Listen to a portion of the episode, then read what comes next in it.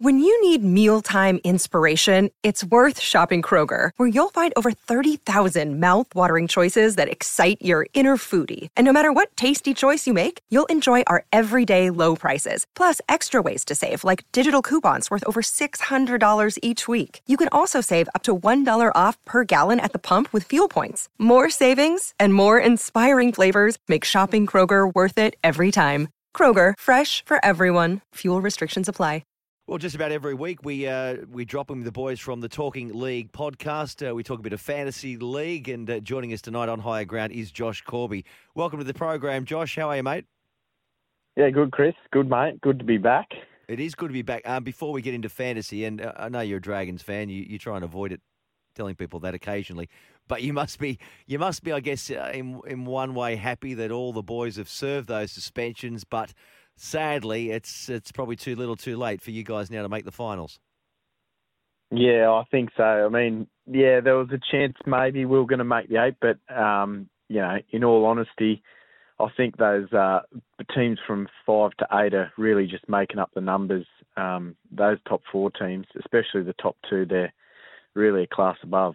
Yeah, no, they are, aren't they? Now, listen, in, in terms of fantasy, I'm hearing whispers that you are in the lead. Is that right with four weeks to go?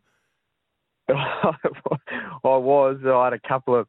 I'm at the moment. I've got the um, the two in Hynes and Papenhuyzen, and if they're getting 40 minutes each, it's not really doing my team any favours. Uh, mm. Unfortunately, and I don't like to sort of mention this, but Andy, uh, and one of the other guys on the pod, he mm. he ended up finishing minor premier, uh, minor premier, and he's uh yeah he's been very lippy about it too, which is Andy Burton, yeah. yeah? Yeah, yeah, yeah. It's not like him to be. So yeah, we're just, we're just hitting the finals now. So um, all the head-to-head finals are, are coming to a yes to a halt. And so um, you've got Papenhuyzen yeah, and Hynes, right? Papenhuyzen and Hynes. So yeah, it's it's uh, it's a conundrum, isn't it, for um, for Craig Bellamy? It's probably a good problem for him to have, but not so if you've got both of them in your team. Is that, is that fair comment?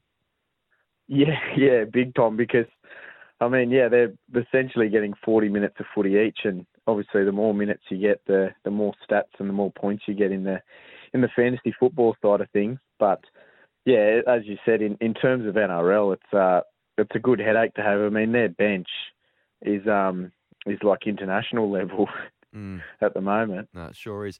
All right, so at the, the pointy end of fantasy league, then um, how does it work from here on in? Then there's there's some questions about maybe bringing in Tom Trbojevic. I mean, he, he'd, he'd score some big, big figures, but then there is a, thought that if Manly fall out of the race for the top four, he, he might get a little breather in weeks to come.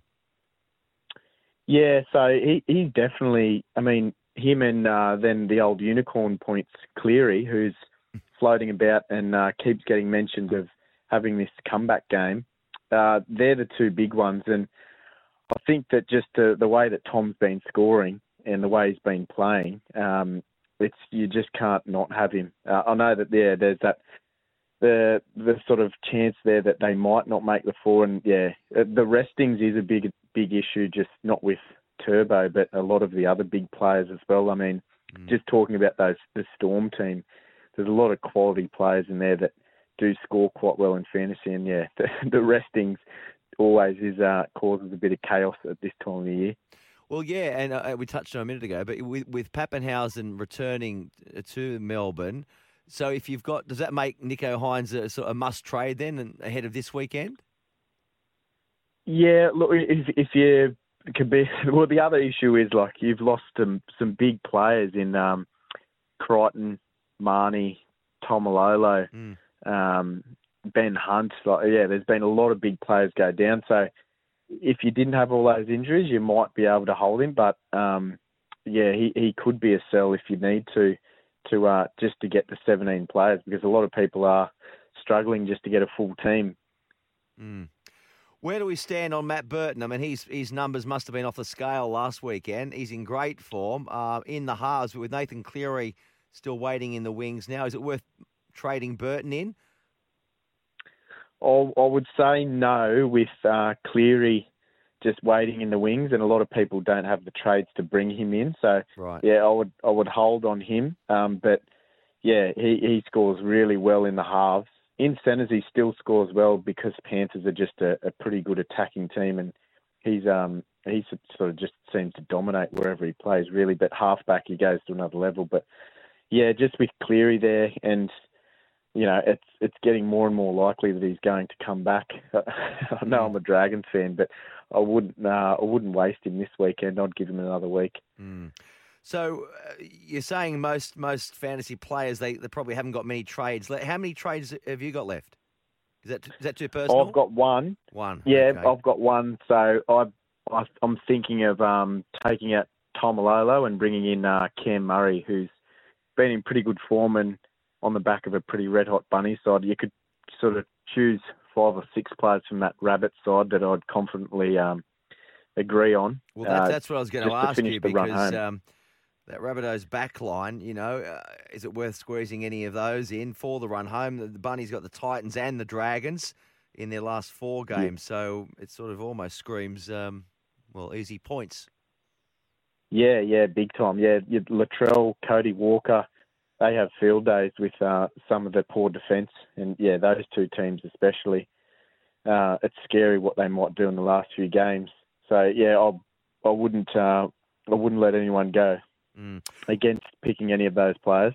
Mm, okay. Any other players out there for you know for people with maybe one or two trades left, like yourself, and they just need to get in, um, get them in late to give themselves one last shot?